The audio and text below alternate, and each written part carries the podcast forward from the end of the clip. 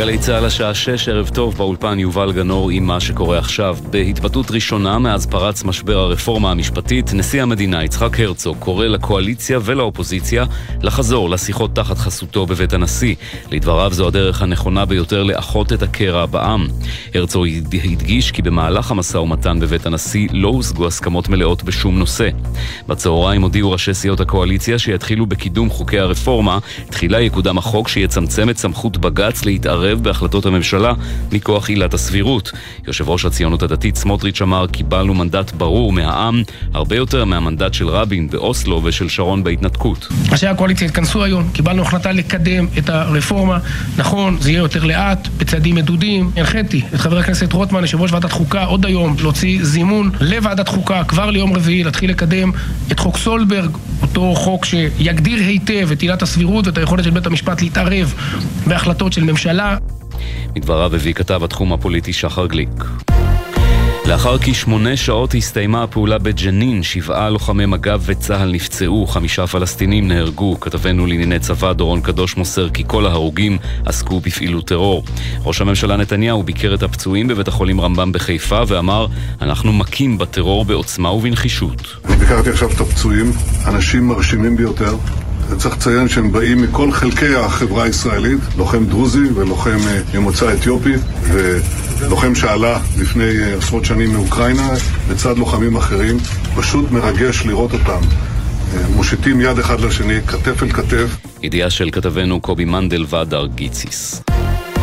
משרד הבינוי מגביר את האכיפה נגד קבלני בנייה שאינם עומדים בדרישות החוק. בחודשיים האחרונים נשלל רישיונם של 82 קבלנים. מדווחת כתבתנו לענייני צרכנות עינב קרנר. בין החודשים מאי עד יוני השנה שלל רשם הקבלנים 82 רישיונות של קבלנים בגין אי עמידה בחוק רישום קבלנים. מרבית ההפרות נרשמו במכירת חברות קבלניות בדרך שנוגדת את הוראות החוק, וכן בגין אי העסקת הגורמים המקצועיים שעל בסיסם ניתנו לקבלנים רישיונות, בכוונת שר השיכון גולדקנופ להגביר את האכיפה בנושא. נציב תלונות הציבור פרסם את הדוח שלו לשנת 2022 עם הממצאים העיקריים כתבתנו לענייני משפט תמר שונמי. לפי ממצאי הדוח, שלושת הגופים נגדם מוגש המספר הרב ביותר של מכתבי תלונה הם משרד התחבורה, משרד הכלכלה והמוסד לביטוח לאומי. מספר התלונות שהוגשו נגד רשות האוכלוסין וההגירה בתחום השירות כמעט הוכפל, ושיעור הפניות המוצדקות נגד הרשות גבוה בעשרות אחוזים מהשיעור הממוצע בכלל הגופים הציבוריים. בתחום חושפי השחיתויות, 61 עובדים טענו כי זכויותיהם נפגעו בעקבות פעולתם, עלייה של כ-50% מ-2021. תחזית מזג האוויר הלילה ומחר בבוקר ייתכן גשם קל בצפון ובמישור החוף, הטמפרטורות מחר בלי שינוי ניכר. אלה החדשות.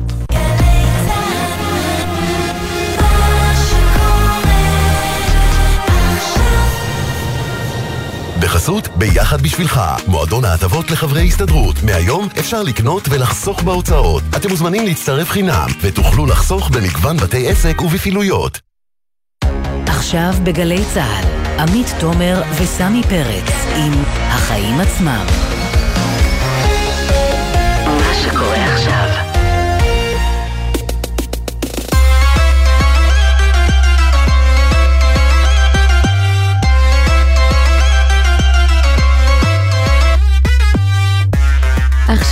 שש וארבע דקות, אתם על החיים עצמם, התוכנית הכלכלית-חברתית של גלי צה"ל. ערב טוב, סמי פרץ. ערב טוב, עמית תומר. הרבה זמן לא התראינו. ממש מזמן, נדמה לי בפעם האחרונה שהתראינו, היית רווקה. ראית מה זה? ומאז התחתנתי פעמיים. פעמיים. מסיבה בארץ וחתונה אזרחית, תודה מה, רבה. מה, זה כל כך מוצלח שצריך להתחתן פעמיים? תשמע, האמת, אני חייבת להגיד שהפעם השנייה המצומצמת עם המשפחות הייתה מרגשת וחגיגית ממה שחשבתי, אבל אני לא מתכוונת לעשות את זה פעם שלישית, לא אני מקווה שלישית, לפחות. לא מומלץ. אבל עכשיו חזרה לשגרה. יפה. יאללה, אז יש לנו שגרה, הרבה מאוד עסקאות, המון אה, יוקר כן. מחיה. גל ההתייקרויות, המוכר ולא כל כך חרוב, כן, הוא עדיין איתנו. היום פרסם אצלנו רינו צרור עוד שירות שמתייקר בחסות המדינה, התחבורה הציבורית. הנסיעות באוטובוסים וברכבות צפויות לזנק בקרוב בשיעור של 12 אחוזים. גל ג'רסי, כתבנו לעניין תחבורה, יביא תכף פרטים חדשים על ההצעה של משרד האוצר שעשויה למנוע את זה, אבל היא תדרוש ממירי רגב, שרת התחבורה, לוותר על אחד מפרויקטי הדגל שלה. על מה היא תוותר? אנחנו נשמע מיד, תישארו. כן. אז אם מדברים על אה, פרויקטי דגל, נמשיך לעקוב אחר השקעת הענק של אינטל בישראל, 25 מיליארד דולר, זה המספר. באינטל שותקים, לא ממש מספקים פרטים, משרד האוצר מדברים קצת יותר, אבל זה מעלה קצת סימני שאלה לגבי מתי ונראה את זה, מתי והאם נראה את זה קורה באמת. אה, את כל התשובות ננסה להשיג מניר ברקת, שר הכלכלה, שיהיה איתנו. כן, ממש עוד מעט, וגם נדבר איתו על הצעת החוק שתאפשר להטיל על היבואנים הגדולים קנס של עד 100 מיליון שקלים אם יפגעו במתחרים שלהם. תכף היא תהיה ממש אה, אות אה, רשמית בספר החוקים, לפחות uh, כצפוי. כן, לא כדאי לעשות תקלות כאלה. יהיה איתנו גם בועז לוי, מנכ"ל התעשייה האווירית, מאשר מהסלון האווירי בפריז. צריך לזכור שמלחמות עושות טוב. לתעשיות ביטחוניות. לפחות יש מי שנהנה. בדיוק, אנחנו נברר כמה טוב, אנחנו גם נקפוץ לירושלים, שם יש היום דיון סוער על הפיצויים לבעלי עסקים בדרום שנפגעו במבצע מגן וחץ. וכמו כל יום שני נקנח בפינתנו האהובה בעל ערך. על המיזמים שמטרתם לשפר את האנושות ולעשות אותה טובה יותר. כן, והפעם נהיה עם הטכנולוגיה הרפואית שמאפשרת לזהות חסימת כלי דם ללא מגע, אבל קודם כל סמי, מתחילים בהתחלה. מה הכותרת שלך היום? אז תשמעי, לא בכל יום הוציא נגיד בנק ישראל הודעה על כך שהוא מזמן את מנהלי הבנקים לפגישה בלשכתו. לרוב זה קורה כשקורה משהו מאוד דרמטי, משמעותי. היום הודיע דובר בנק ישראל שהנגיד, פרופסור עמיר ירון, זימן ללשכתו מחר את מנהלי הבנקים בסוגיית הריביות על פקדונות והלוואות. אומר לך משהו? אה, תשמע, הגיע הזמן, זה מה שזה אומר לי. אה, הגיע הזמן, אז זהו. למי שלא ממש מבין מה ההודעה אומרת, נסביר שהבנקים משלמים לנו ריביות נמוכות מדי, גובים מאיתנו ריביות גבוהות מדי על האשראי ועל האוברדרפט, וזו אחת הסיבות המרכזיות בעצם לזינוק החד ברווחי הבנקים. בנק ישראל העלה הרי את הריבית בשנה האחרונה עשר פעמים. והבנקים גלגלו על הלווים את הריבית החדשה, אבל לא גלגלו מספיק את הריביות החדשות החוסכים, מי שיש לו פקדונות וכמובן חשבונות עובר ושב, אנחנו לא מקבלים שום ריבית על זה שיש לנו יתרות בחשבונות העו"ש. ויש לנו הרבה מאוד יתרות, צריך להגיד לפי נתוני בנק יש ישראל, הרבה מאוד, זה כן. עשרות ש... מיליארדים, לדעתי כן, אפילו יותר. עשרות מיליארדים, ויחד עם גם 600 מיליארד, משהו כזה, זה המספר. אז מה רוצה מהם אה, נגיד בנק ישראל? מאוד פשוט, הוא יסביר להם שאם הם לא רוצים גל של חקיקה פופוליסטית שתחייב אותם לשלם לנו הרבה יותר, או לשלם יותר מיסים, כמו שמציע שר האוצר אה, סמוטריץ', כדאי שהם ימהרו ויפעלו בעצמם וישלמו ללקוחות ריביות יותר גבוהות. והשאלה, למה הם לא עושים את זה ביוזמתם? למה הם צריכים לחכות שתהיה חקיקה, שבנק ישראל אה, יתערב בזה? אני חושב שפשוט הם יודעים שאין להם אלטרנטיבה. אנחנו לא נוטים לעבור בין בנקים. יש שיעור המעבר בין בנקים 2%, 3% בשנה, כן. הם לא עוברים בין בנקים. אבל בגלל שהם לא עושים את זה, והם סומכים על זה שאנחנו לא נעבור בנק, בסוף זה מביא חקיקה, ובסוף זה מביא גם התערבות של בנק אה, ישראל. והמסר של כולם זה שהחגיגה הזאת על חשבון הלקוחות לא יכולה להימשך. יש לי עוד שאלה. כן. אתה חושב שיש אולי קשר בין המהלך, ה- מה שנקרא, סוף סוף נכנס אה, לזירה הזה, אה, לבין הביקורת שיש נגיד בנק ישראל בימים האחרונים, בהקשר של עליות הריבית? כי הרי בסופו של דבר, איפה שמייקרים לנו במקום אחד, אולי עכשיו יחסכו במקום אחר. יכול להיות שהוא נלחץ קצת? לא, אני לא חושב שהוא נלחץ על הביקורת הזו, אבל אני חושב שהוא יודע שאם הוא לא יבוא ויתווה את הדרך ולעשות את זה נכון, בצורה מקצועית, הוא יקבל הצעות חוק שאי אפשר יהיה להדוף אותן.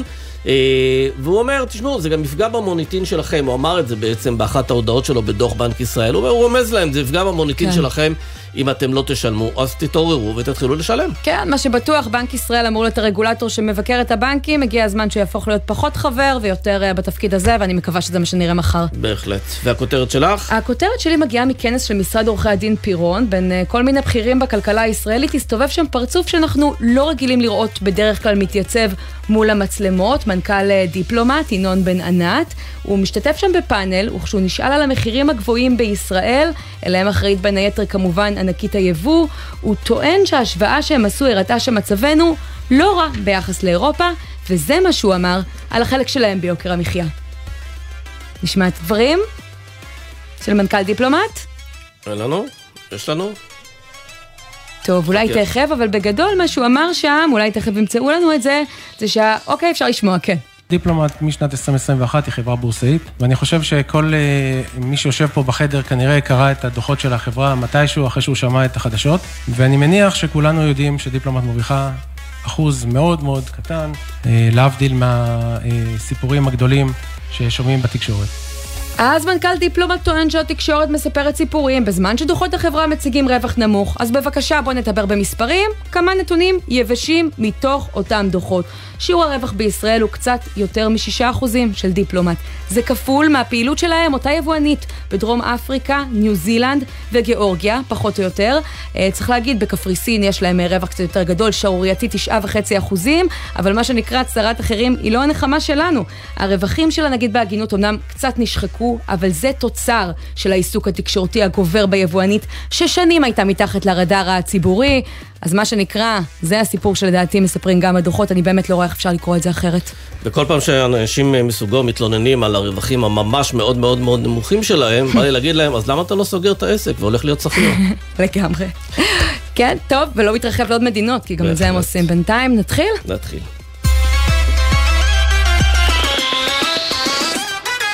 אז אם דיברנו על יוקר המחיה, אנחנו מתבשרים הבוקר כאן בגלי צה"ל, בתוכניתו של רינו צרור, על עוד התייקרות, הפעם בתחבורה הציבורית. וזה מעניין, כי אתה יודע, אנחנו שומעים פעמים את הפוליטיקאים, מבקרים את החברות, אם דיברנו למשל על דיפלומט, שמעלות מחירים, אבל גם המדינה לא ממש מצליחה לעצור את גל ההתייקרויות איפה שהוא נמצא במשמרת שלה. הוא נמצא בהרבה מאוד תחומים שהיא אחראית עליהם. כלומר, שהיא בסופו של דבר קובעת, אם זה דלק, ואם זה אה, תחבורה, ואם זה חשמל. כלומר, הרבה דברים שקשורים באנרגיה, כי זה עובר דרך הממשלה, אין מה לעשות. נכון. שלא לדבר וג... על קרקעות, שהיא מחזיקה ברוב הקרקעות. בהחלט, אבל גל שירסי, כתב את תחבורה שלנו, אתה מפרסם עכשיו, שיכול להיות שיש איזושהי הצעה שתמנע את ההתייקרות הזאת, השאלה כמה היא ישימה. ערב טוב. ערב טוב עמית, ערב טוב סמי, אז כן, מאחורי עליית המחירים שפורסמה אצלנו, מסתתר עוד פרק בסדרת הוויכוחים של משרד האוצר עם שרת התחבורה מירי רגב. קודם כל נסביר שמחירי התחבורה הציבורית נקבעים לפי ועדה עם נציגים מהאוצר ומשרד התחבורה, לפי מדדים שתלויים בשוק, ממש כמו שדיברתם, זה תלוי בכל אה, מיני גורם בשוק, אם זה דלק, אם זה ממש רמת החלפים ברכב, כלומר אין פה החלטה של מישהו להעלות את המחירים, וכבר לפני שבועיים התריעו בכירים במשרד האוצר מאותה עלייה חריגה של 12% והציגו את עמדתם כי מבחינתם הכסף שיגיע על מנת לבלום את אותה עלייה, הוא כסף שמיועד לרפורמת צדק תחבורתי של השרה רגב, אותה רפורמה שאמורה להוזיל את מחירי הנסיעה לתושבי הפריפריה בלבד ב-50%.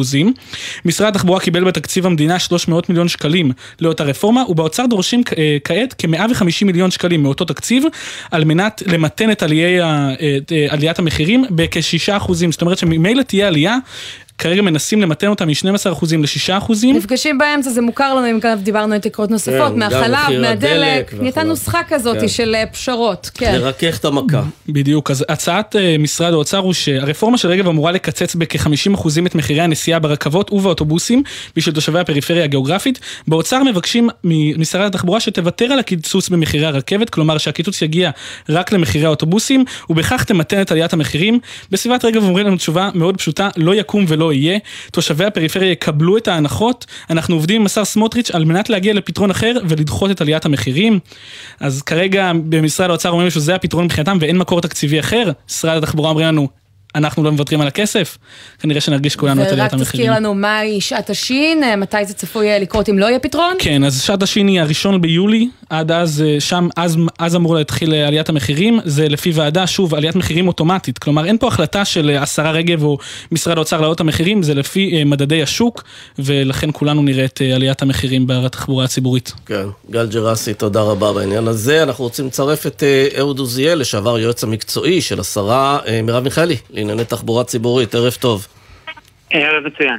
אז מה, זה המשך בעצם לאותה רפורמה שהובילה בזמנו אה, מרב מיכאלי? לא, אין לזה קשר לרפורמה, כמו שהציג אה, גיא קודם בכתבה. אה, להפך, כשהשרה מיכאלי והשר ליברמן היו בסיטואציה הזאת גם חצי שעה אחרי התפקיד, ואמרו להם הולך להיות עליית מחירים אוטומטית, אז הם הגיעו לסיכום בתוך תקציב 21-22 אה, של הרפורמה של דרך שווה. שמיישרת את כל המחירים ומייצרת אה, מודל חדש למחירים בכל המדינה. לא, אבל העניין הוא שהשרה רגב שינתה את התוכנית הזו ובאה עם רעיון אחר. נכון, אבל מירי רגב, כרגע אה, משרד התחבורה ומשרד האוצר לא הגיעו לסיכום בתקציב 2023, אלא אמרו, יש לזה תקציב ונדבר אחר כך על המודל. ובגלל שהם לא הגיעו להסכמה על המודל, הם לא יכלו לעלות לוועדת המחירים, לגוף שבעצם מעדכן את המחירים, שהוא גוף משותף, mm. אה, ולייצר מודל חדש. אני אגיד יותר מזה, גם הכסף שכרגע, אה, גם עליית המחירים וגם אחר כך ההורדה, היא באה כרגע על חשבון תוספות השירות. ובסוף היום המצוקה הכי גדולה בישראל זה המחסור באוטובוסים. והשאלה המרכזית זה כמה אוטובוסים לא ייקנו. אה, לא ירגשו וכמה אנחנו נמשיך לחכות לאוטובוס, בגלל הרצון אה, שוב להוריד מחירים, שכרגע המחיר בישראל הוא לא נחשב כן. בעיה. אבל תשמע, אני חייבת להגיד משהו בהקשר של הרכבות, כי בסופו של דבר, אתה יודע, שמענו את הוויכוח על המטרו, ואת מירי רגב, שרת התחבורה, מתנה את זה, ובסוף לא מתנה את זה בקיום באמת רכבות מהירות לקריית שמונה ולאילת. הרכבת היא בסוף גם ציר שמחבר את תושבי הפריפריה למרכז, ונשאלת השאלה, האם זה לא בעצם לקחת הטבה ממי שצריכים אותה, ואם אי אפשר למצוא מקור תקציבי אחר? ההטבה שצריכים אה, בפריפריה היום אה, קיימת, כי יש הנחה אה, מאוד משמעותית, ב-99 שקלים אדם מבוגר ו-49 שקלים אה, ילד או גמלאי יכולים לנסוע בתחבורה הציבורית כל החודש כמה שרוצים, אה, 40 קילומטר, בטווח של 40 קילומטר, בטווח האזורי. אה, היום הבעיה הגדולה בפריפריה זה תדירות, אה, וצריך להוסיף אוטובוסים. אה, בשנה שעברה, ב-2022, נוספו 300 מיליון שקלים, שזה פי שתיים ממה שאי פעם משרד התחבורה תקצב לתחבורה ציבורית ונרכשו המון המון אוטובוסים חדשים. השנה היו אמורים להיות 400 מיליון שקלים, אבל mm. הסכום הזה צומצם משמעותית בגלל, שוב, המדיניות שהיא השרה רגב מנסה להוביל. אני חושב שזה המבחן בסוף. המבחן בסוף היום הוצאה על אוטובוס היא במקסימום 225 שקלים, ברכבת זה 410 או 610 בחודש. אמ, רכב עולה 2,500-3,000 שקל בחודש. למי שנוסע בבין עירוני ומי שמשתמש באוטו. תגיד, אבל יכול להיות, אה, אהוד עוזיאל... התחבורה הציבורית היא... הרבה כן. יותר זולה. תגיד לי, יכול להיות שכל הגישה לעניין של תחבורה ציבורית היא קצת שגויה, כי הרי שווה לסבסד כמה שיותר, כי אנחנו יודעים שכל שנה עולות לכביש 300 אלף מכוניות חדשות, שהכבישים פקוקים, שאתה רוצה לעודד כמה שיותר שימוש בתחבורה ציבורית. אה, אז מה עם המאות מיליוני שקלים האלה, תוספת של סבסוד, שאתה משווה אל מול האלטרנטיבה? ואני רוצה להזכיר לך שלפקקים יש גם כן עלות כלכלית מטורפת, היא מוערכת בין 30 ל-40 מיליארד שקל בשנה. אז אה, מה שאתה אומר זה בדיוק מה שאני מנסה להגיד. הפתרון הוא בתוספת תחבורה ציבורית דרמטית, בלהאיץ את המטרו. אמ, לא, אבל, אבל איפה הכשל? למה משרד האוצר לא רואה את ההיגיון הזה? לא, משרד האוצר, אם אני מבין נכון ממה שאני, ממה שגם דיברתי עם כמה אנשים במשרדים, משרד האוצר ומשרד התחבורה, גורמי המקצוע, רצו תוספות, רצו שהכסף ילך לעוד אוטובוסים. מבחינתם בדרך שווה ברפורמה של המחירים. גם הורדנו בממוצע את המחיר בחצי שקל, גם על 700 אלף נוסעים חדשים ייחודיים, זאת אומרת 700 אלף איש נוספו למי שנוסע בתחבורה ציבורית. כן. אה, אני חושבת שסמי שואל אם אי אפשר אה, להגדיל את העוגה גם לזה וגם לזה. והממשלה, כרגע, אם, אם, אם כרגע מה שנקרא מפילים, אם היה כסף גם לקנות אוטובוסים, גם להוריד מחירים, מצוין, אבל אם זה, אז עדיף להוסיף אוטובוסים, לסלול נת"צים, להאיץ את המטרו, להאיץ כן. את הרכבת. אהוד, אני... יש המון דברים להאיץ. ברור. אמ, ואתה באמת מכיר את הנושא הזה מקרוב, היית אה, היועץ לענייני תחבורה אה, ציבורית, ואני רוצה לשאול אותך, כשאתה רואה את הפלונטר הזה היום, ואיפה כל צד עומד, אנחנו נמצאים בעצם אה, עשרה ימים לפני עליית המחירים, מה הסיכוי שיצליחו למנוע אותה, וממי שמכיר את יחסי הכוחות, לאיזה פשרה נגיע בסוף להערכתך? שוב, אם הממשלה יודעת לעבוד מצוין, גם השרים, אני מעריך שאם השרים ירצו וייפגשו, יוכלו להגיע להסכמה וללכת לאותה ועדה ולבקש דחייה כדי להגיע בעצם למתווה מוסכם, ואז בדרך כלל הוועדה יכולה לאשר להם. אמ, השאלה אם השרים ידעו, וגם הדרג המקצועי ידעו כאילו להגיע לאיזושהי פשרה כדי באמת אה, מצד אחד לחזק את התחבורה הציבורית ומצד שני אה, אה, למנוע את עליית המחירים. או ששוב, אה, בגלל כן. שלא, כמו, כמו שבתקציב, זאת אומרת, הם לא הגיעו להסכמות כן. בתקציב. תגיד לי, אבל מהמחקרים והבדיקות אז שעשיתם... אז נקווה למען הציבור שהם הגיעו להסכמה. אהוד, מהמחקרים והבדיקות שעשיתם, אתם רואים קשר ישיר בין עומק הסבסוד של התחבורה הציבורית ובין היקף השימוש בה? לא. במחקרים שיש, מה שאנשים, כדי שאתה תגיע לעבודה שלך, לראיין אותי ברדיו, בתחבורה ציבורית, אתה רוצה אמינות ותדירות. וגם אנשים שחיים בעוני, אגב, שהם צריכים עוד יותר להגיע לעבודה שלהם בזמן ולא להגיע עם נזקים, הם צריכים אמינות ותדירות.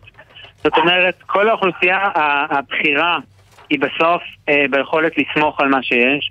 שוב, יש שם דרך ארוכה כי יש פיגור של עשורים, mm. אה, מכם, אתם יודעים את זה ומלווים את זה מקרוב, כן. אבל אה, אה יש במשרד התחבורה היום צוות מקצועי שמוביל באמת לאיזשהו אה, אה, שינוי בדבר הזה. ואני חושב שזה בסוף השאלה, אם ייתנו לדרג המקצועי הזה להוביל, או שיגידו שהפקידים הם רק פקידים, וינסו לעשות דברים שהם לא לטובת אה, הכלכלה הישראלית ולא לטובת הציבור. אז אנחנו נמשיך לעקוב, ואוד עוזיאל, לשעבר היועץ המקצועי לענייני תחבורה ציבורית של שרת התחבורה מרב מיכאלי, תודה רבה לך על הדברים האלה. אה, בשמחה ותודה לכם, ערב טוב. ערב טוב. אז תשמעי, שנינו לא היינו פה בשבוע שעבר, וכשחזרנו נפלה פצצה, חברת אינטל משקיעה פה 25 מיליארד דולר, לא הייתה השקעה כזו אף פעם בישראל. גם היקף הסבסוד הממשלתי הוא מאוד גבוה, 3.2 מיליארד דולר, גם כזה סבסוד לא היה. כן. אה, אבל צריך לעשות קצת סדר במספרים ולהבין ולהתחקות אחר גלגוליה של העסקה הזאת, זה לא עסקה שנולדה פתאום, היא גם לא המשכה של ההבטחה עסקה הראשונה אחרת. ששמענו. ולא הבטחה ראשונה, וצריך לראות מה מתקיים ומה לא מתקיים, והאם זה יוצא לפועל, ועל כל השאלות האלה אנחנו רוצים אה, לצרף את ישראל פישר, הכתב הכלכלי שלנו. שלום ישראל. שלום לשניכם. תעשה סדר במספרים. מאיפה צץ המספר זהו, 25 מיליארד דולר? בהחלט הודעה מאוד משמחת, אינטל משקיעה 25 מיליארד דולר, אבל, אני חייב להגיד את האבל הזה, מדובר בעצם בהרחבה של השקעה קיימת. כבר ב-2018 התחייבה אינטל להקים מפעל חדש בקריית גת בהשקעה של עשרה מיליארד דולר. שר האוצר דאז, משה כחלון, התגאה בהשקעה הזו, בואו נשמע אותו. קיבלתי בשורה משמחת ממנכ"ל אינטל, יניב גרטי, שהודיע לי שאחרי שנתיים של עבודה מאומצת, הנהלת החברה העולמית קיבלה את ההצעה של מדינת ישראל ומשרד האוצר, יחד עם משרד הכלכלה, אה, להשקיע אצלנו, כאן, 18 מיליארד שקל אה, ממש במיידי. זו בשורה אדירה לכלכלה. וזו לא הפעם האחרונה שהוא uh, התגאה בזה, uh, ישראל, נכון? ה-18 מיליארד שקל, בוא נעשה סדר, הם עברו, הם קרו, הם הגיעו. אז הם לא קרו לחלוטין, זאת אומרת העבודות התחילו, אבל לא קרו. ה-18 מיליארד שקל זה לא 10 מיליארד דולר שדיברתי עליהם, סליחה, זה סכום אה, נמוך יותר, גם ה-10 מיליארד דולר שב-2019... uh, הגיעו, אנחנו תכף, תכף נשמע, אולי אפשר לשמוע. כן, כן, כן, כן. אה, גם ב-2019 החברה אמרה שהיא תרחיב, כאן החברה הודיעה באופן רשמי שהיא תרחיב בעצם את ההשקעה שלה באותו מפעל, מפעל שתמורת ההקמה שלו המדינה הייתה אמורה לתת לה מענק של קצת יותר ממיליארד שקלים, וההרחבה הזו של הפעילות גם אז מותגה בתור משהו חדש ומנותק מההשקעה הקודמת, אבל מדובר בעצם באותה הרחבה של ההשקעה מ-2018, אבל הפעם, ב, הפעם בינואר 2019, וגם עכשיו השר כחלון התגאה בדברים האלה.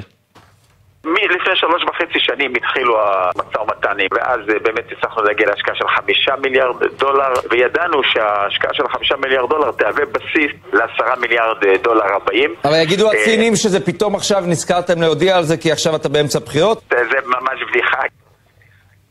כן, אז זה היה אז במהלך בחירות, הרבה שנים עברו, המפעל הזה עדיין, אה, מה שנקרא, בפיגומים, הליכי אה, בנייה, וזה בעצם אותו מפעל שאנחנו מדברים עליו גם עכשיו?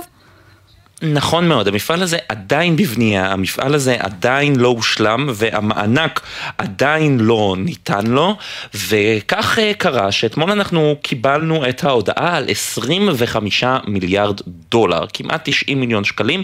מה זה אותם 25 מיליארד דולר?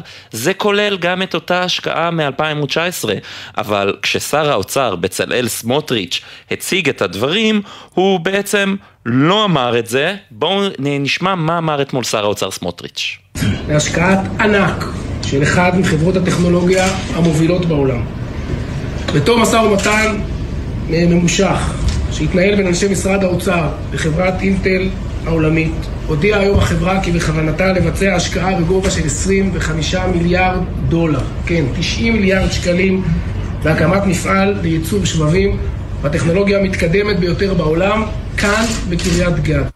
טוב, אז זה הפרק האחרון, גם אותו צפוי אה, לקחת כמה וכמה שנים עד שנראה בעצם קורם עור וגידים, מדברים על 2027. 27, היו כבר כמה דדליינים אה, לפני.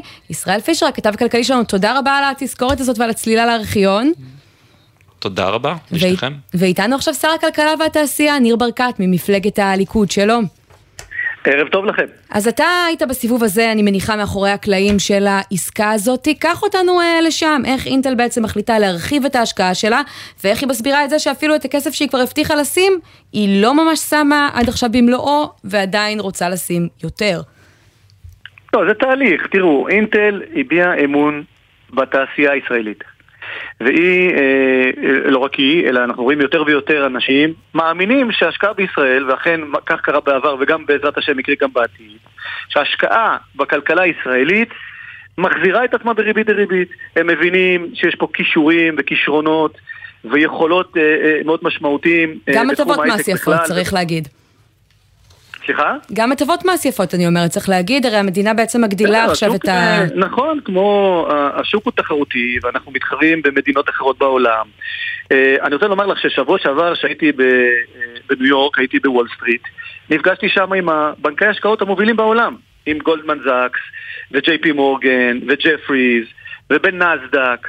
כולם מאמינים בתעשייה הישראלית, הם רוצים לשתף פעולה עם הכלכלת ישראל, ואנחנו מתחרים. כן, תגיד, אבל השר. ברקת, אנחנו רואים שבעצם המדינה אה, מגדילה את המענק שמעניקה לאינטל ממיליארד 100 מיליון דולר לשלושה מיליארד ו-200 מיליון דולר, אה, כתוצאה מזה שאינטל עצמה מגדילה את ההשקעה.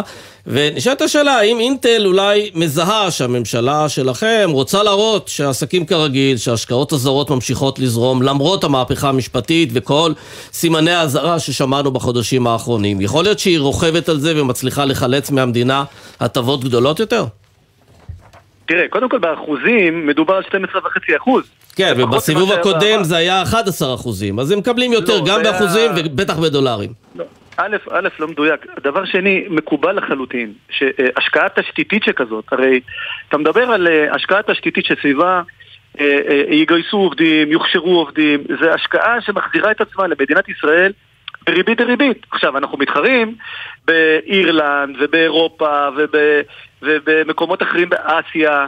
וכמובן גם בארצות הברית, גם המדינות האלה נותנות הטבות. לא, העניין זה- הוא שאינטל אמרה שאת אותה השקעה שאושרה ב-2019 של עשרה מיליארד דולר, אה, היא הגיעה למסקנה שזה לא מספיק נותן לה יתרון לגודל, והיא רוצה להשקיע השקעה גדולה יותר. אדרבה. אה, לא, ברור, אבל היא. אמרה שאם היא לא תגדיל את ההשקעה ולא תקבל יותר מענקים, היא גם את ההשקעה של עשרה מיליארד דולר תבטל. השאלה, אם לא הרגשת שקצת מחזיקה אותנו בגרון. ממש לא, הפוך. אני חושב שזה הישג גדול להגדיל את ההשקעה. זה להגדיל את ה... חברים, הכל פרופורציוני. אנחנו 12.5 אחוז, זה אומר שהשאר זה כסף של אינטל, והם, זה השקעה אדירה בכלכלת ישראל ובתעשייה הישראלית. ולמדינת ישראל ההחזר הוא ענק במיסים, גם של העובדים ובמיסים של, של הסחורה ובייצור. זה השקעה דרמטית למדינת ישראל. אתה יודע להגיד כמה מקומות, אה, עבודה? החלטה נכונה וחכמה ברמת המדינה. זה צפוי לייצר רק לתושבי הדרום שמקשיבים לנו עכשיו, זה אומנם ייקח כמה שנים, אבל בכמה זה צפוי להגדיל בעצם את מקומות התעסוקה שם בקריית גת? אני לא יודע להגיד לכם כרגע את, ה, את הפרטים, אבל תראו, הם מגיעים לשולחננו עכשיו.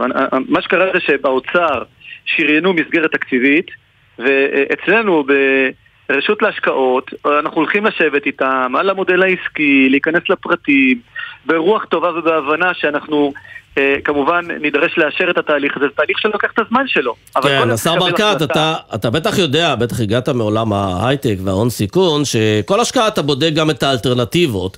והשאלה, האם הממשלה עשתה בדיקה, אה, אם הייתה לוקחת את אותם 3.2 מיליארד דולר, ומשקיעה אותם ב-50 או 100 עסקים אחרים, אפילו בהייטק הישראלי, לא היית מקבל על זה תשואה טובה יותר מאשר לתת את זה לחברה אחת?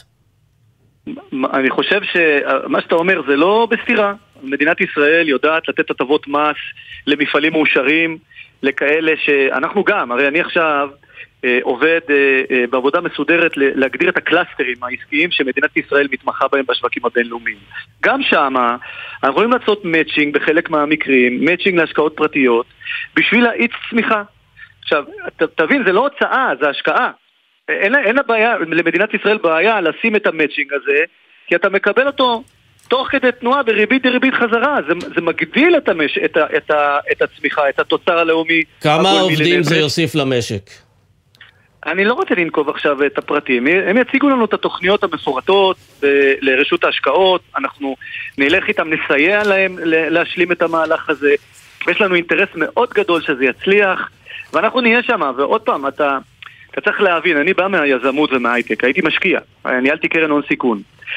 אה, ברגע שיש לך עוד מפעלים ועוד מוצרים דומים, אנחנו נדע להעמיד לצ- לצידם את הכסף. כיוון שזה מחזיר את עצמו, זה, זה השקעה ולא הוצאה, והדבר הזה אתה תראה שיאיץ את הצמיחה. יש להשקעה כזאת השלכות אדירות במעלה הדרך עשרות שנים קדימה. אנשים שיעבדו במפעלים הללו הם אנשים מהטובים שהתעשייה יכולה להציע. תעשיית הצ'יפים במדינת ישראל. זה לא ההשקעה היחידה. אתה רואה שאנחנו מפתחים התמחות בצ'יפים. אני גם חושב שיש היום הזדמנות גיאו, גיאופוליטית מאוד מאוד משמעותי לישראל לעשות עוד השקעות שכאלה. זהו, אתה אומר זאת לא ההשקעה היחידה, אז אני תוהה אם יש עוד משהו ככה על הפרק שאתה לא. יכול לשתף אותנו. יש לנו במרכז השקעות, מגיעים אלינו אה, הרבה מאוד עסקאות, אנחנו עכשיו הולכים לצאת עם אה, קולות קוראים.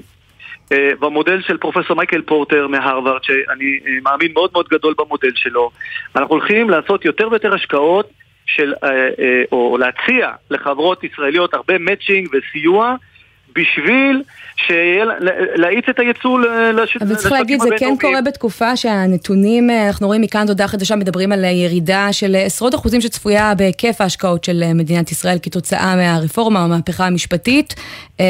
זה לא מטריד? אתה גם בטח יודע שחלק גדול מהסטארט-אפים החדשים נרשמים בכלל בחו"ל ולא נרשמים בישראל. לדבר הזה יש משמעויות, אתה לא יכול להסתמך רק על זה שאינטל תבוא, אבל הרבה מאוד יזמים ישראלים ילכו. אני אענה לכם בכמה, שאלתם פה כמה שאלות. הדבר הראשון, יש משבר, בהייטק הוא משבר עולמי, הוא לא ישראלי. אתה רואה ירידה דרמטית בכל העולם. שתיים, אני רוצה... אצלנו היא חריפה יותר. רואים את זה בנתונים, נגיד בנק ישראל הציג את הנתונים האלה בשבוע שעבר. אוקיי, אני רוצה לעשות הבחנה בין כסף חכם לכסף טיפש. כסף טיפש אומר, בוא, יש תנודה, הם יוצאים מהבורסה, נכנסים מהבורסה. כסף חכם מסתכל על יתרון יחסי לטווח בינוני ארוך. ויש למדינת ישראל יתרון יחסי אסטרטגי בתחום הטכנולוגי, ואני משוכנע שאנחנו נראה, אחרי, אתה יודע, יש אה, משברים כאלה ואחרים, צריך לדעת להתגבר עליהם, להתמודד איתם. כי הרי כולנו בסוף אותה מדינה. כולנו רוצים לראות את המדינה שלנו מצליחה, את הכלכלה מצליחה. וככל שאנשים יבינו שגם ראש הממשלה ואנחנו בקואליציה, הושטנו על אשת זית בתקופה האחרונה. גם לנסות uh, לראות uh, בבחירת שופטים, ללכת אחד ואחד, וללכת על דברים שעל פניו יש הסכמה לא בכתב.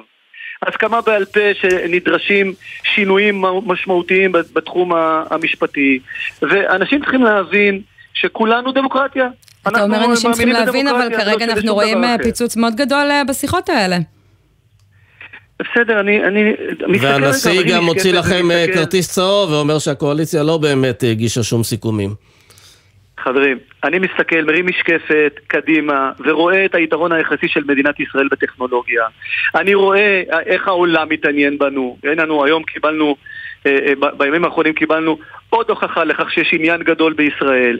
ואני מציע לכולנו לחשוב איך לא כורתים את הענף שיושבים עליו. יפה. עכשיו, לגבי חברות ישראליות, אני אומר לכם, שבוודאי אה, שאני לא רואה שום סיבה אה, אה, לחשוש חלילה מדיקטטורה. אין אחד, ליכודניק אחד שאני מכיר שחושב על זה. כולנו עמוק בתוך הדמוקרטיה, אנחנו חושבים שאנחנו עושים יותר טוב לדמוקרטיה, לא יותר גרוע. ולגופו של עניין, כדאי להשקיע בישראל. עכשיו, יזמים שמתלבטים, אני רוצה לומר לכם מניסיון אישי, אה, תחשבו גם על המדינה שלנו, איך מחזקים אותה. יש לאנשים אופציות רחבות, אני כן. ממליץ בחום לחברים להשקיע בישראל. ההטבות רובם ככולם הולכים לחברות ישראליות. יפה. השר ברקת, אנחנו רוצים להספיק לגעת איתך אה, בעוד נושא אחד, נושא חשוב מאוד, הנושא של יוקר המחיה, בשורה שאנחנו מבינים שצפויה להגיע היום למליאת אה, הכנסת, אה, בעצם נכון. אישור של היוזמה, שבאמת הרבה זמן, צריך להגיד, חיכינו לה, להטיל קנסות של עד 100 מיליון שקלים ליבואנים שינסו לפגוע ביבוא המקביל. ואני רוצה לשאול אותך, אתה יודע, דיברנו בתחילת תוכנית על מנכ"ל דיפלומט, שאומר, אנחנו בכלל, הרווחים שלנו נמוכים, אנחנו לא פוגעים, ואנחנו תורמים אה, למצב אה, בישראל ולתחרות. מה אתה חושב שיקרה בתכלס? כי הרי הייתה כבר איזושהי הוראת שעה כזאת ולא ראינו קנסות כאלה גדולים ניתנים. יש פה אה, אה, שלושה ממדים שאנחנו מתעסקים איתם. הדבר הראשון, אנחנו מאפשרים להביא מוצרים מאירופה שלא נכנסו בעבר לישראל כי הם לא עמדו בתקן הישראלי. אנחנו מאפשרים מה שטוב באירופה טוב בישראל, להביא תקנים אירופיים שישירות מאירופה. ולכן יהיו מסה של מוצרים חדשים במחירים הרבה יותר אטרקטיביים. אבל השאלה שלי אחרת לגבי הנושא הזה. זה, רק שנייה, זה, זה נושא אחד. העברנו ב, אה, אה, ברפורמת קרפור למדנו מה אנחנו צריכים לעשות, ועכשיו בקרוב מאוד אנחנו הולכים לחקיקה, לאפשר לכל הקמעונאים הישראלים, ליבואנים הישראלים, לעשות אותו דבר ולהכניס היקפים הרבה הרבה יותר גדולים של אגב, רק צריך להגיד שברפורמת קרפור, אחת הבעיות, אחד החסמים שם זה ענייני כשרות. הם לא מביאים הרבה מאוד מהמוצרים שלהם שיכולים פה לתת תחרות אמיתית בתחום המזון בגלל בעיות כשרות. לא, א', כשרות זה לא בעיה. זה כשרות, זה עולה עד בין 2 ל-3 אחוז אה, בעבודה חכמה של הקמעונאים. הם לא רואים בזה חסם. הם יודעים להתמודד עם זה ולהביא דברים כשרים, שעולה אולי 2-3 אחוז יותר. כן. מאשר אירופה, זה לא האתגר. אבל אני רוצה כן להספיק לשאול לגבי... אז אה, רגע, זה כן. דבר אחד. הדבר השני שהוא מאוד משמעותי, וזה החוק שעולה היום, בדיוק. זה לוודא שאף אחד לא מונע מיבוא חופשי, יבוא מקביל, בעצם לפרק את המושג של יבואן בלעדי. אי אפשר להיות יבואן בלעדי, היבואנים הבלעדיים היו מעל, מוכרים להם ביוקר והם היו ממשיכים למכור ביוקר. ברגע שאין יבואן בלעדי, אז אה, הרבה אנשים יכולים לקנות בזול באירופה ולהביא את זה בזול ולהתחרות במחירים הרבה יותר זולים בישראל. והדבר השלישי זה המלחמה... רגע, אבל בוא נשאר בדבר השני, כי כן. חשוב להבין, אתם טענתם בעצם הרבה מאוד אה, זמן שיש לכם עדויות, למשל בנושא של החברה המרכזית למשקאות, על פגיעה אה, ביבוא מקביל. האם עכשיו אתם מתכוננים הרבה זמן לרגע שהחוק הזה ייכנס לתוקף, נראה קנסות מוטלים על החברה המרכזית ועל שחקנים גדולים אחרים בפועל? אני אה, סובר, סבור, שהרשות לתחרות, שזה כלי, זה השיניים החזקות ביותר שיש למדינת ישראל, במשרד שלנו. אה, בהתמודדות עם המונופולים והקרטלים. אז למה אתה אה, רוצה להדיח את אה. יושבת ראש רשות התחרות, מיכל כהן, אם זה השיניים הכי חזקות? כי אני חושב שהעבודה שם היא לא טובה. בפן המקצועי, אני חושב שהעובדה היא, תסתכל על העובדה, מסתכלים אחורה, עשרות בשנים, התפיסה שם היא תפיסה שאני חושב שצריכה להיות הרבה יותר אגרסיבית. אתה עדיין פועל להדחתה? אני, אני ביקשתי ממנה אה, אה, לסיים את עבודתה, היא, אה, היא לא קיבלה את המלצתי, ואני אפעל בכלים שיש לי על פי החוק. איזה כלים? אה, על פי החוק יש תהליך מסודר מול הנציבות, אנחנו פועלים בתהליך מסודר, אני לא רוצה להיכנס לפרטים. הם לא, אז אני אגיד לך. למה זה חשוב, כי אם זה תהליך עכשיו ארוך וממושך, אז מה שיקרה זה שאתה תילחם בה והיא תילחם בך, אה, במקום ששניכם תילחמו ביבואנים ובכל מי שמייקר לנו את המחירים. אנחנו פועלים ביחד, אנחנו, אה, נפגשתי איתה לא מזמן, אנחנו פועלים, אתה רואה שחל שם איזו תזוזה מסוימת כזו או אחרת. אה, אני, אני, אני לא רוצה יותר מדי לפרט, אבל אנחנו, עם כל אתה הכלים מדבר על הקנס לשטראוס. תראה, זה לא... אתה מבין שרשות לתחרות בקונטקסט הזה זה כמו משטרה. אה, יש לה את העבודה שלה, אנחנו לא מתערבים בפרטים, אה, לא נכנסים לפרט כזה או אחר, אה, אבל אני רוצה לראות אותם הרבה יותר אגרסיביים. בכלל, אני רוצה לומר לך משהו. רגע, והצלחת לא לשכנע חייב אותה שהיא צריכה להיות יותר שום דבר. אגרסיבית? זאת היא פגישה השתכנעה שקרתה בזה? אחרי פגישת ההדחה בעצם? אותה פגישה שבה ניסית לגרום לה לסיים את תפקידה?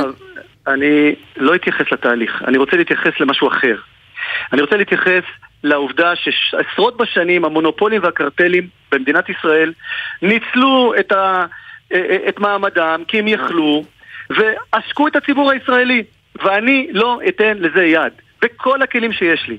פעם ראשונה הרגולציה הייתה כל כך אה, אגרסיבית שלא נכנסו מוצרים אלא דרך המונופולים והקרטלים והיבואנים הגדולים. אז את זה אנחנו מפרקים.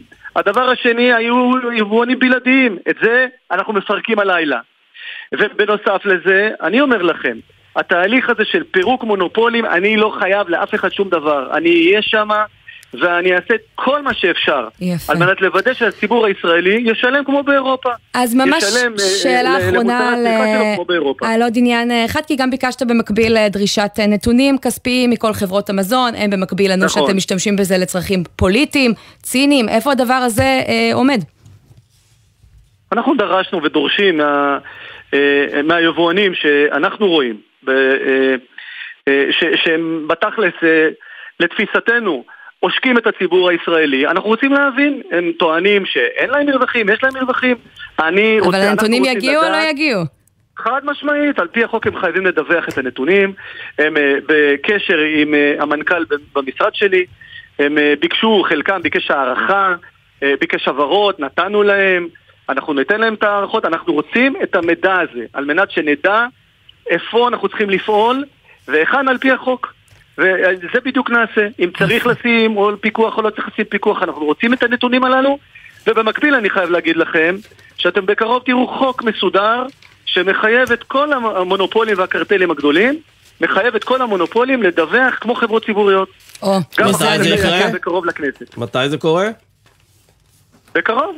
אני בקרוב. מקווה שנוכל להניח אותו בקרוב מאוד. שר הכלכלה והתעשייה ניר ברקת ממפלגת הליכוד, תודה רבה שהיית איתנו, תבוא יותר. תודה רבה, ערב טוב. תודה. כל טוב. אנחנו יוצאים לכמה תשדירים, ותכף יהיה איתנו בועז לוי, מנכ"ל התעשייה האווירית מהסלון האווירי בפריז, וגם נהיה עם פינתנו האהובה, בעל ערך, הפעם על החברה שמנסה בעצם לשפר את האנושות על ידי זיהוי חסימת כלי דם ללא מגע. כבר חוזרים.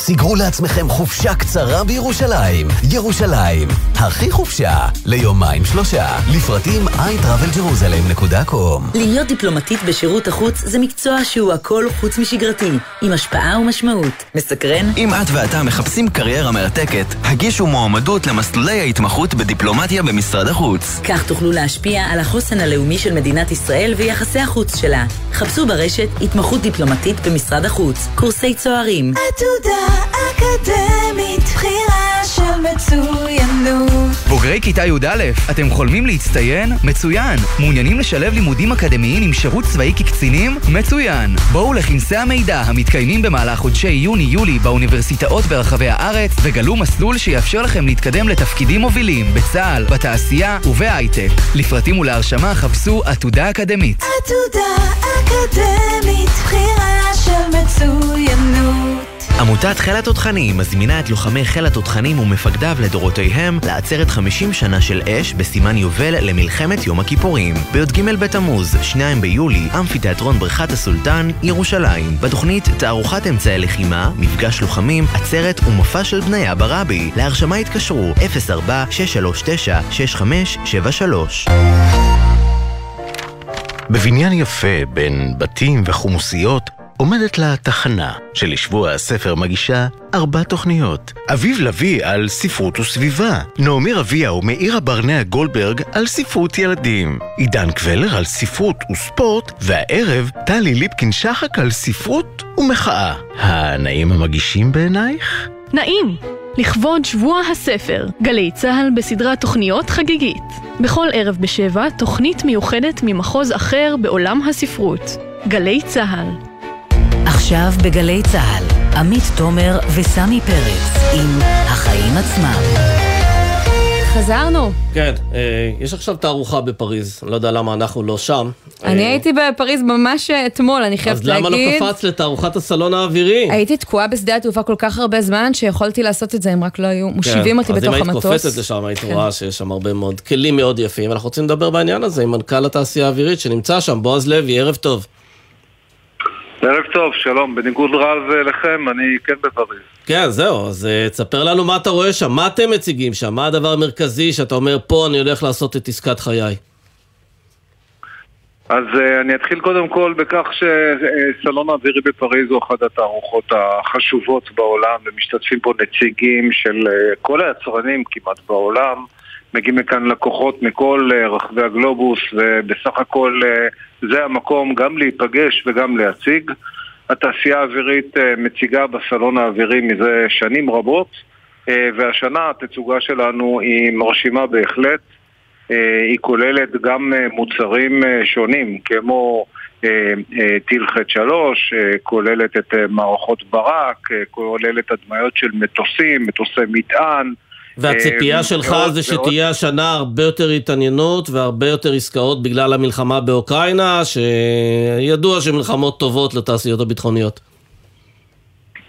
מלחמות זה אף פעם לא טוב לאף אחד, אבל uh, כתוצאה ממלחמות יש uh, תהליכי הצטיידות uh, ואנחנו בהחלט uh, מספקים מערכות לחימה לצבאות שונים uh, בעולם. הכל כמובן בפיקוח ובאישור של אפי במשרד הביטחון. Uh, אנחנו uh, נמצאים בתהליך uh, של התקשרויות חדשות מזה מספר רב של חודשים. אה, ואנחנו בהחלט מציגים פה ללקוחות שלנו גם מערכות הגנה אווירית, שזה אחד מהדברים הבולטים הנדרשים כרגע כתוצאה מה, מהאירועים שיש באירופה. אז זהו, ההתקשרויות החדשות הן בעיקר במדינות באירופה? כלומר, יש לזה קשר ישיר למלחמה באוקראינה? לא, ההתקשרויות שלנו מפולגות בכל העולם, ויש לנו לקוחות בכל העולם, וגם, אה, וגם כאן באירופה אה, אנחנו מדברים על אה, התקשרויות בתחומים שונים, אבל אני חייב לציין משהו שאתם כולם יודעים, שאנחנו כולנו נערכים לחוזה גדול מאוד מול ממשלת גרמניה. בנושא מערכת הגנה מטילים בליסטיים שנקרא חץ שלוש. חץ שלוש, כן. פור... כן, פורסם על כך אה, כבר שבוע שעבר, כי הבונדסטאג אישר אה, אה, תהליך של מקדמה לתעשייה האווירית, אה, ובעקבות זאת אנחנו רק נגיד... למאזינים שלנו, שווי של 4 מיליארד יורו בהחלט מכובד, ואנחנו כן שומעים בפרסומים מגרמניה שמתכוונים להשקיע 100 מיליארד יורו בחמש שנים הקרובות לפיתוח של הצבא בעקבות באמת המלחמה בין רוסיה לאוקראינה, ואני תוהה מה עוד הם רוצים מאיתנו, אם יש עוד שיתופי פעולה שנרקמים שם. אה, כן, בהחלט. אה, בגרמניה אה, יש תוכנית להצטיידות בהיקפים עליהם דיברת. חלק מההצטיידות זה מטוסי F-35 מול האמריקאים. יש את הפרויקט חטא שהוא בהחלט נתח ישראלי גדול ומלא גאווה. ויש נושאים רבים יותר קטנים. שהם פתוחים לנו, ואנחנו נמצאים כרגע במשאים ומתנים. אגב, זה לא מרגיש לך קצת מוזר לצייד את צבא גרמניה? החברה הישראלית מציידת את צבא גרמניה? קודם כל אני חושב שזה כבוד גדול לתת מערכות שכל ייעודם היסטורית, היסטורית אני מדבר, בועז, היסטורית. אני גם מדבר היסטורית, אני אומר כל, כל דבר שמגן על אנשים זה כבוד גדול לעשות אותו, כי אנשים הם אנשים, למרות ההיסטוריה ולמרות הכל, אני חושב שהיחסים בין ישראל לבין גרמניה הם יחסים שהתפתחו עם השנים, וכן, יש כתם בהיסטוריה, אבל הוא מאחורינו. ויש ממשל נוכחי ויש את העם הגרמני אה, שצריכים להגן עליו. ומכיוון שלישראל יש את הטכנולוגיה הטובה ביותר בעולם בנושא הזה מכיוון שהגרמנים עזרו לנו לא מעט במערכות לחימה בעבר כן. זה מעין, מעין, כן. מעין, מעין חובה מוסרית שלנו לעזור. מוסרית, גם כלכלית אנחנו נהנים מזה, צריך אה, להגיד. בוא נדבר על מי שבכל זאת, למרות כל החובות המוסריות והתועלות הכלכליות, אנחנו לא ממש אה, עוזרים להם אה, כרגע עם נשק אוקראינה. הם רוצים כיפות ברזל מאיתנו. איפה זה עומד? אז uh, אני לא יכול להתייחס למערכת כזאת או אחרת, אני, אבל כמו שאמרתי בהתחלה, מערכת הביטחון, אפ"י, האגף לפיקוח ייצור ביטחוני, uh, הוא זה שמפקח על כל הפעילויות uh, מול אוקראינה, ולכן אנחנו פועלים לאור החלטותיו. יש מערכות שכן מאושרות, יש מערכות שפחות מאושרות. הדברים האלה יש היבטים שלא לי להיכנס אליהם. כן, תגיד, אחד המושגים החמים שאנחנו רואים אותו, נתקלים בו בשנה, שנתיים האחרונות, זה המל"טים המתאבדים שאיראנים משווקים. אה, יש לכם פתרונות לדברים האלה שאתם משווקים? אתה רואה התעניינות של לקוחות בתחום הזה? קודם כל אני אשתף אתכם ואספר לכם שהמל"ט המתאבד הראשון בעולם נקרא משוטט והוא תוצרתה של התעשייה האווירית. התעשייה האווירית עלתה על הפטנט הזה לפני הרבה מאוד שנים. והתחילה למכור מל"טים מתאבדים, משוטטים. אה, אני חושב שהם מוכרים ביותר בעולם, והם ידועים בעיקר בעקבות המלחמה בין אה, אזרבייג'אן לארמניה, ששם המשוטטים שלנו היו בעצם מלכת הקרב והכריעו את המערכה. השם של תעשייה אווירית וישראל בכלל בנושא כלים משוטטים הוא אה, שם חזק מאוד בעולם הדיפנס. וגם כיום פה אנחנו מציגים את, אה, אה, את אה, מרכולתנו. ברור שבניגוד לעבר, את, אנחנו המצאנו את הרעיון, כן. עכשיו כבר יש גם חברות רבות אחרות ש, שמוכרות גם הן משוטטים. ותגיד שאלה אחרונה לסיום, אנחנו יודעים שיש לרוסיה וסין טילים מפרסונים, איראן מדברים, מפתחת כאלה גם, מזה יש לנו הגנה?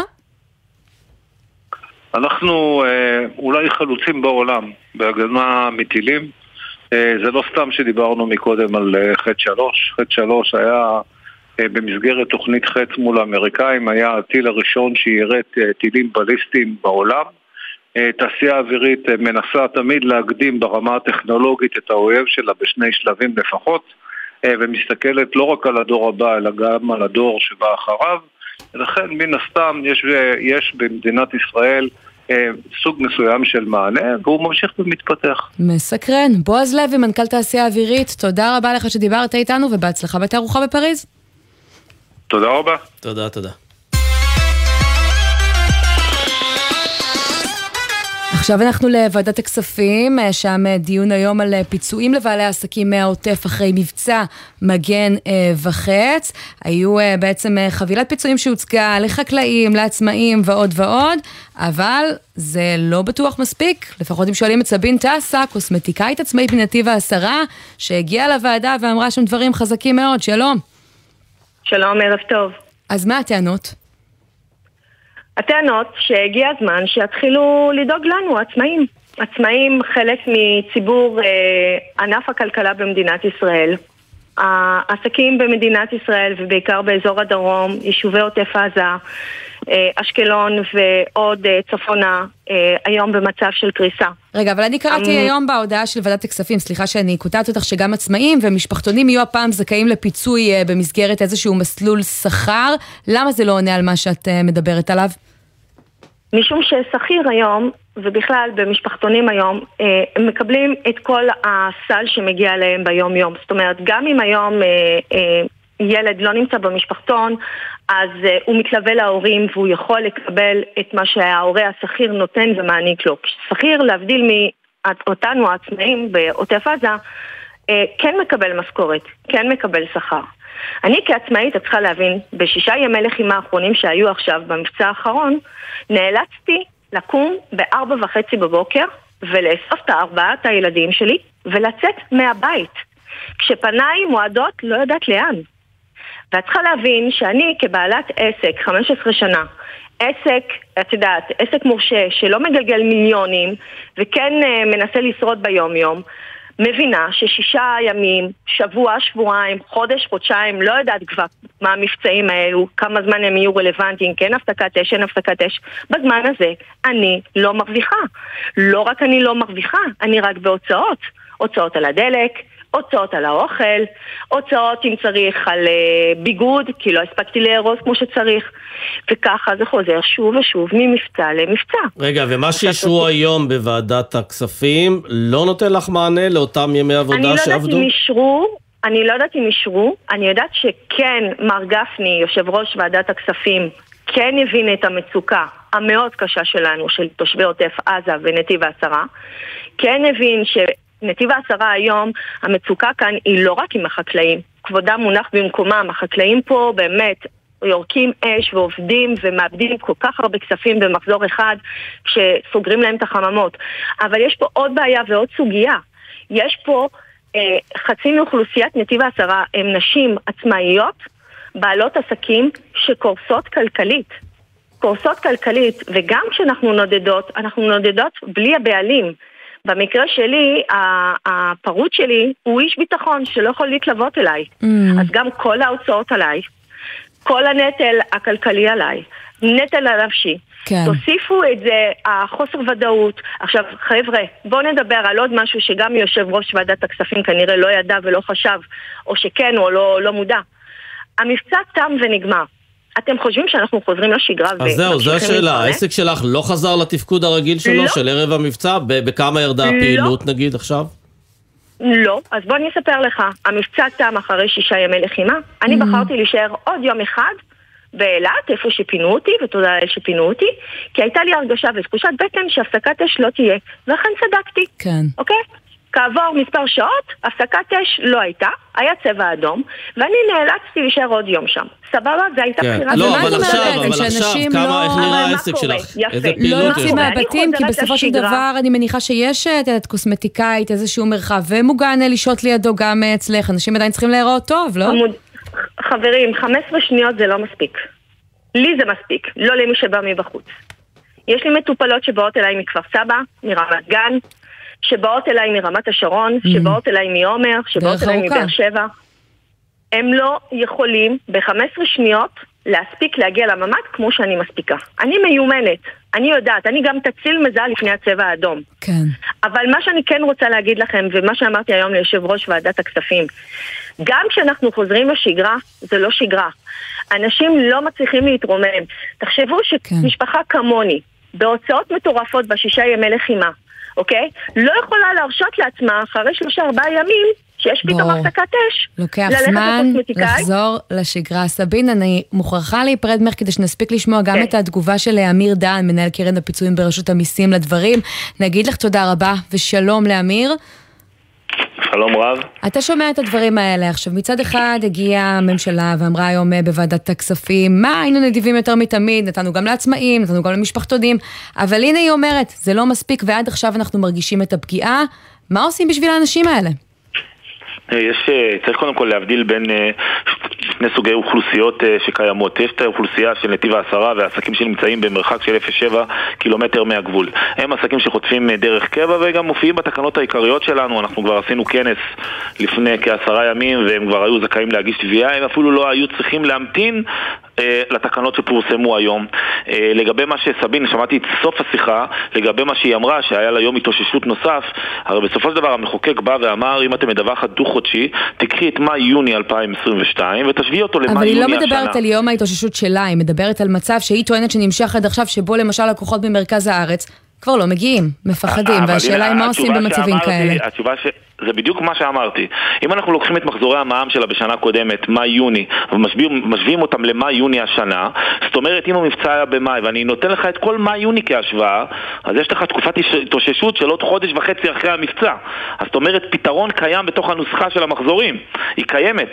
אז ככה שזמן ההתאוששות קיים. אם אני בודק לך את כל מאי-יוני, חודש מאי-יוני מול מאי-יוני שנה קודמת, אז אני בעצם אומר, אם מאי-יוני שנה קודמת עבדתי רגיל ולא היה לי שום בעיה, והשנה במאי-יוני היה מבצע של חמישה או שישה ימים, ולאחר מכן המשיך זמן ההתאוששות עוד תקופה מסוימת. מה אנחנו שומעים שם ברקע?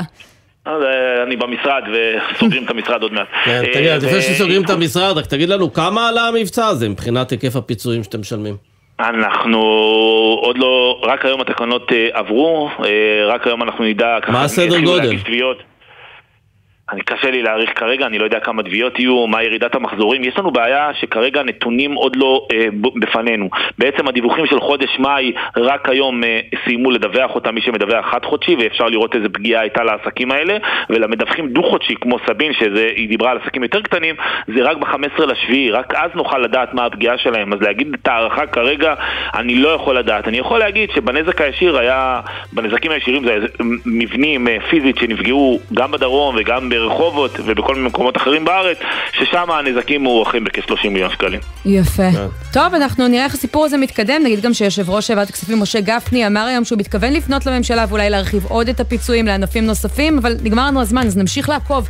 אמיר דהן, מנהל קרן הפיצויים ברשות. המיסים, תודה רבה לך. תודה רבה. אנחנו. סיימנו, נגיד תודה לדני זקן שערך את השידור הזה, כן כן. ברק בטש, נועה ארז ועמליה זקס לוי הפיקו על הביצוע הטכני היה בן שני בדיגיטל. אביתר בר-און, ומיד אחרינו, זה לא כמו בדרך כלל, כן, שימור סיפור. טלי ליפקין שחק על ספרות ומחאה. אני מתכוונת להקשיב, נשמע לי מעניין. בהחלט, סמי פרץ, תודה. תודה רבה, אנחנו נהיה פה גם מחר, כיף לחזור לשגרה, תבואו גם להיות איתנו, ביי ביי. ביי ביי.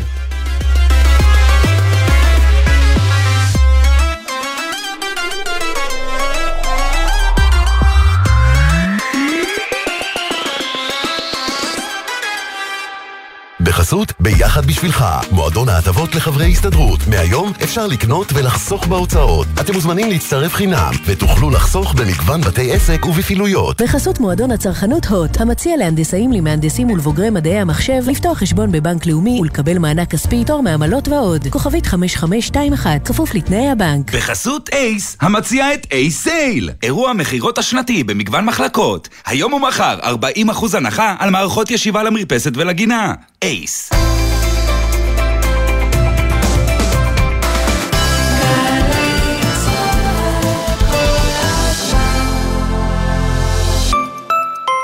שקר וכזב, הכל שקר וכזב. fake news, deep fake, דימויים מזויפים, דיסאינפורמציה, אשליות ותעתועים.